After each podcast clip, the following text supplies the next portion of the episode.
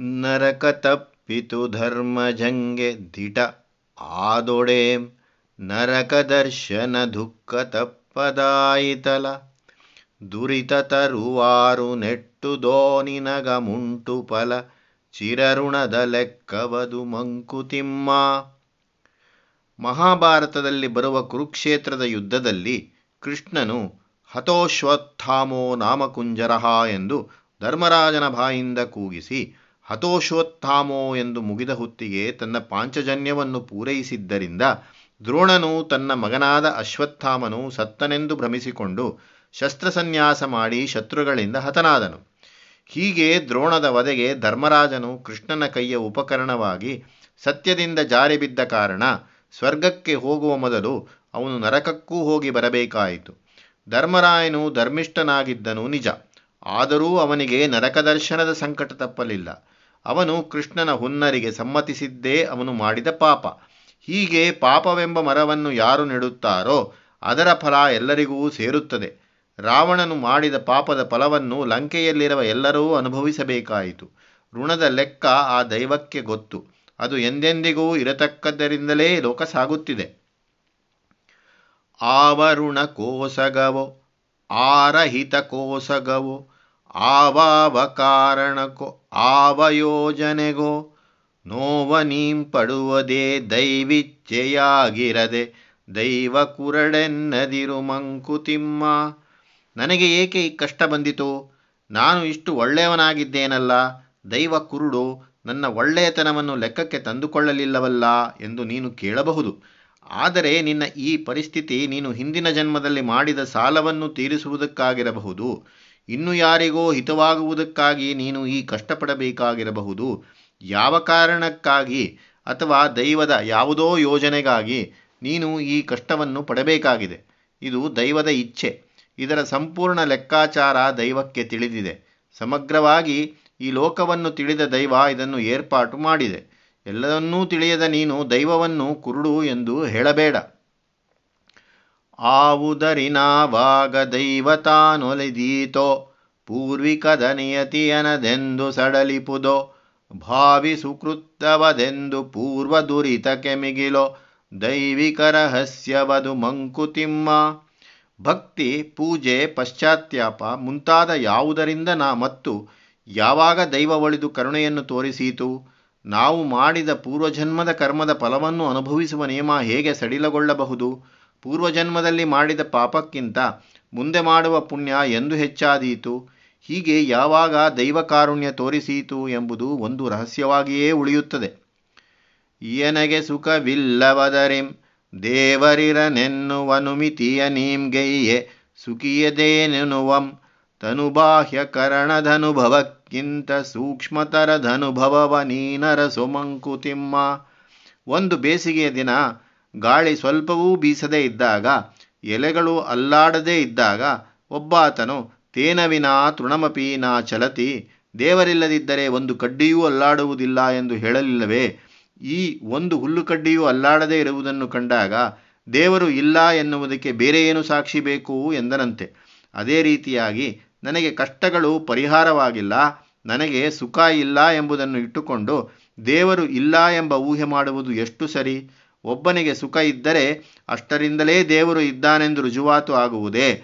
ದೇಹ ಮತ್ತು ಇಂದ್ರಿಯಗಳ ಅನುಭವ ಮಾತ್ರ, ಅವುಗಳ ತೃಪ್ತಿ ಮಾತ್ರ ದೇವರು ಇದ್ದಾನೆ ಎಂಬುದಕ್ಕೆ ಸಾಕ್ಷಿಯಾಗಬಲ್ಲದೆ, ಭಗವದ್ವಸ್ತುವಿನ ಇರುವಿಕೆ ಸಾಕ್ಷಿಗೆ ಬರುವುದು ಈ ಹೊರಗಿನ ಇಂದ್ರಿಯಗಳ ತೃಪ್ತಿಯಿಂದಲ್ಲ. ಅದೊಂದು ಅಂತರನುಭವ, ಸೂಕ್ಷ್ಮತರವಾದ ಅನುಭವ. ಅದಕ್ಕಾಗಿ ಹುಡುಕಬೇಕು. ಎನ್ನ ಬೇಡಿಕೆ ನಷ್ಟಬಹುದೆಂತು ದೇವನಿರೆ. ಅನ್ಯಾಯ ಜಗವೆಲ್ಲ ದೇವನಿರನೆನುತ. ತನ್ನ ತನ್ನನುಭವವ ನಂಬಲೋರ್ವರನು ಭಿನ್ನವಾಗದೆ ಸತ್ಯ ಮಂಕುತಿಮ್ಮ. ಭಗವಂತನು ಇದ್ದಾನೆ ಎಂಬ ಪಕ್ಷಕ್ಕೆ ನನ್ನ ಬೇಡಿಕೆಗಳನ್ನು ಅವನು ಏಕೆ ಈಡೇರಿಸುವುದಿಲ್ಲ? ಲೋಕದಲ್ಲಿ ನಡೆಯುವುದೆಲ್ಲ ಅನ್ಯಾಯ.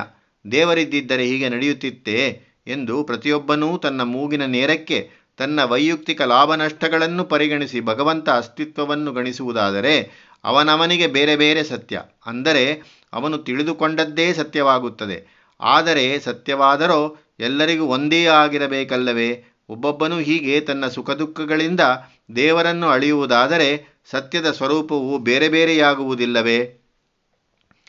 ಅನುಭವದ ಪರಿ ನೂರ್ವರಿಗೆ ನೂರು ನೂರು ಪರಿ. ದಿನವೊಂದರೊಳೆ ಅದೊಬ್ಬಂಗೆ ನೂರು ಪರಿ. ಎಣಿಪುದಾರನುಭವವನ್ ಆವ ಪ್ರಮಾಣದಲ್ಲಿ ಮಣಲಗೋಪುರವೋ ಅದು ಮಂಕುತಿಮ್ಮ. ಆಸೆ, ನಿರಾಸೆ, ಸುಖ, ದುಃಖ, ಲಾಭ, ನಷ್ಟ, ಚಳಿ, ಸೆಕೆ ಮುಂತಾದ ಅನುಭವಗಳು ನೂರು ಜನರಿಗೆ ನೂರಾರು ಬಗೆಯದಾಗಿರುತ್ತದೆ. ಒಬ್ಬನೇ ಮನುಷ್ಯನಿಗೆ ಒಂದೇ ದಿನದಲ್ಲಿ ನೂರಾರು ಬಗೆಯದಾಗಿರುತ್ತದೆ. ಇಲ್ಲಿ ಈ ಅನುಭವ ವೈಯಕ್ತಿಕವಾದದ್ದು. ಒಬ್ಬನಿಗೆ ನಷ್ಟವಾಗಿರಬಹುದು, ಇನ್ನೊಬ್ಬನಿಗೆ ಲಾಭವಾಗಿರಬಹುದು. ಒಬ್ಬನಿಗೆ ಸೆಕೆಯೆಂದು ಕಂಡದ್ದು ಇನ್ನೊಬ್ಬನಿಗೆ ಮೈಗುಣದಿಂದ ವಾತಾವರಣದ ಕಾರಣದಿಂದ ಚಳಿ ಎಂದೆನಿಸಬಹುದು.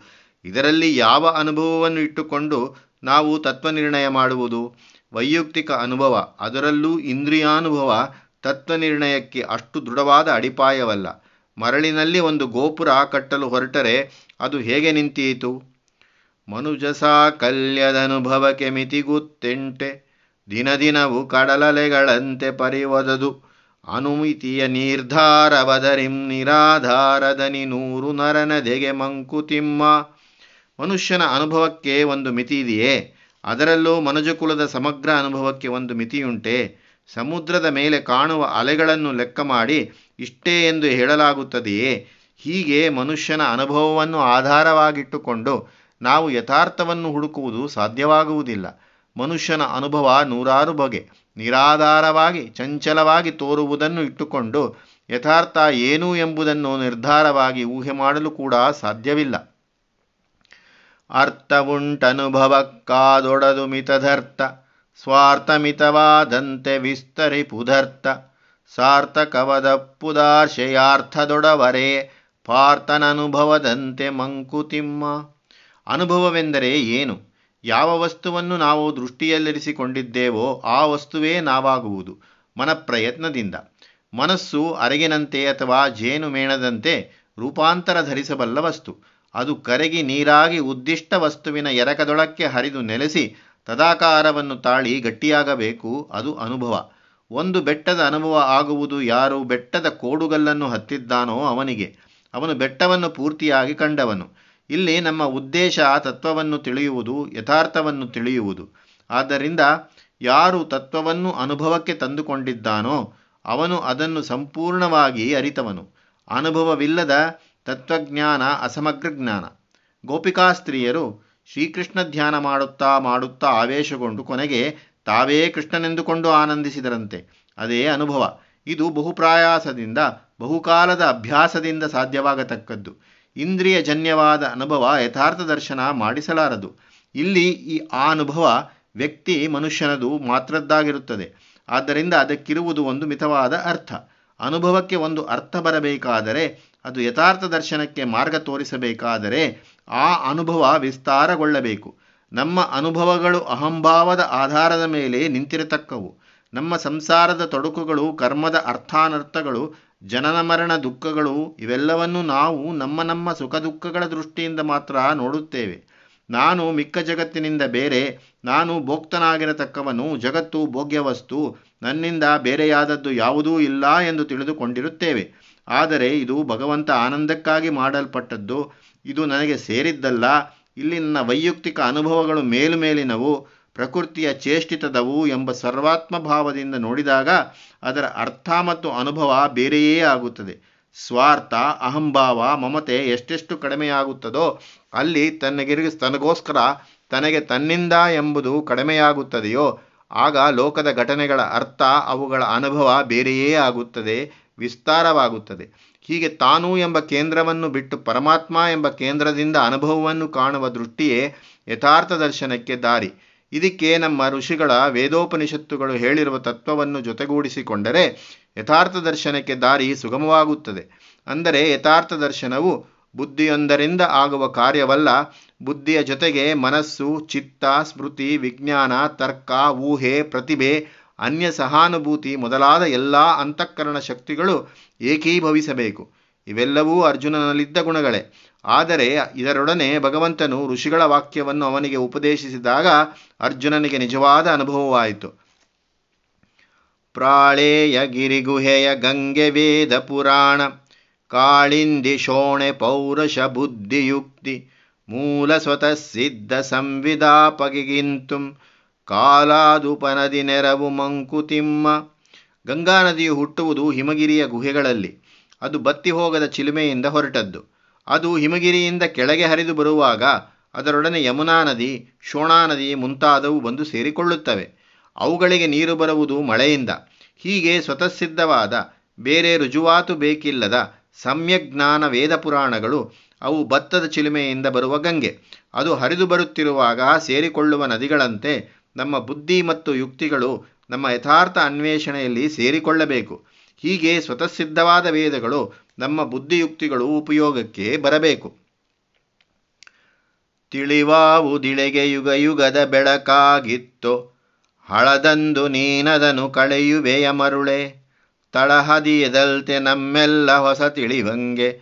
ಹಳಬೇರು ಹೊಸ ತಳಿರು ಮಂಕುತಿಮ್ಮ ಯಾವ ತಿಳುವಳಿಕೆ ಸಾವಿರಾರು ವರ್ಷಗಳಿಂದ ನಮ್ಮ ಜನರಿಗೆ ಬೆಳಕಾಗಿದ್ದು, ಯಥಾರ್ಥ ದರ್ಶನಕ್ಕೆ ಸಾಧಕವಾಗಿತ್ತೋ ಅದನ್ನು ಹಳೆಯದೆಂದು ಹಳಿದು ನಮಗೆ ಬೇಡವೆನ್ನುವುದು ಮೂರ್ಖತನ. ಹೊಸದಾಗಿ ನಮ್ಮ ಬುದ್ಧಿಯುಕ್ತಿಗಳಿಂದ ನಾವು ತಿಳಿದುಕೊಳ್ಳುವುದು ಆ ಹಿಂದಿನ ತಿಳುವಳಿಕೆಯ ಆಧಾರದಿಂದಲೇ ಅಲ್ಲವೇ? ಒಂದು ಮರ ಅಥವಾ ಗಿಡ ಚಿಗುರುವುದು ಹಳೆಯ ಬೇರಿನಿಂದಲೇ ಅಲ್ಲವೇ? ಆದ್ದರಿಂದ ಸಹಸ್ರಾರು ವರ್ಷಗಳಿಂದ ಯಾವುದನ್ನು ನಂಬಿಕೊಂಡು ಜನ ಬಂದಿದ್ದರೋ ಅದನ್ನು ನಾವು ಈಗ ತಳ್ಳಿ ಹಾಕಿದರೆ ಅದರಿಂದ ನಮಗೇ ನಷ್ಟ. ವೇದಲೋಕಾಚಾರ ನಿನ್ನನುಭವದ ಯುಕ್ತಿ. ಶೋಧಿಸಿ ಮೂರನಂ ಸಂವಾದಗೊಳಿಸು. ಸಾಧಿತ ಜ್ಞಾನ ನರಸಾಧ್ಯ ಪ್ರಮಾಣವದು. ಹಾದಿ ಬೆಳಕದು ನಿನಗೆ ಮಂಕುತಿಮ್ಮ ಹಾಗಾದರೆ ನಮ್ಮ ಕರ್ತವ್ಯವೇನು? ಹಿಂದಿನಿಂದ ಬಂದ ಸ್ವತಃಸಿದ್ಧವಾದ ವೇದ ಒದಗಿಸುವ ತಿಳುವಳಿಕೆ, ನಮ್ಮ ಈಗಿನ ತಿಳುವಳಿಕೆ, ಲೋಕ ವ್ಯವಹಾರ, ಇವುಗಳನ್ನು ನಮ್ಮ ಅನುಭವಕ್ಕೆ ಎಷ್ಟು ಮಾತ್ರ ತಂದುಕೊಳ್ಳಬಹುದು? ಯಾವುದನ್ನು ಯಥಾರ್ಥವೆಂದು ತಿಳಿಯಬಹುದು? ಎಂದು ನಮ್ಮ ಬುದ್ಧಿ ಮತ್ತು ಯುಕ್ತಿಗಳಿಂದ ಪರೀಕ್ಷಿಸಿ, ಶೋಧಿಸಿ ನಮ್ಮ ಜೀವಕ್ಕೆ ಅದು ಎಷ್ಟು ಪ್ರಸ್ತುತವಾಗಿದೆ, ಎಷ್ಟರ ಮಟ್ಟಿಗೆ ಅನ್ವಯವಾಗುತ್ತದೆ ಎಂದು ತಿಳಿದುಕೊಳ್ಳುವುದೇ ಸಾಧಿತ ಜ್ಞಾನ ಮನುಷ್ಯ ಮಾತ್ರದವನಿಗೆ ಇದೇ ಪ್ರಮಾಣವಾಗಿರತಕ್ಕದ್ದು, ಅವನು ಜೀವನವನ್ನು ಹೇಗೆ ನಡೆಸಬೇಕು ಎಂಬುದಕ್ಕೆ ದಾರಿದೀಪವಾಗಿರುವುದು ಈ ತಿಳುವಳಿಕೆಯೇ.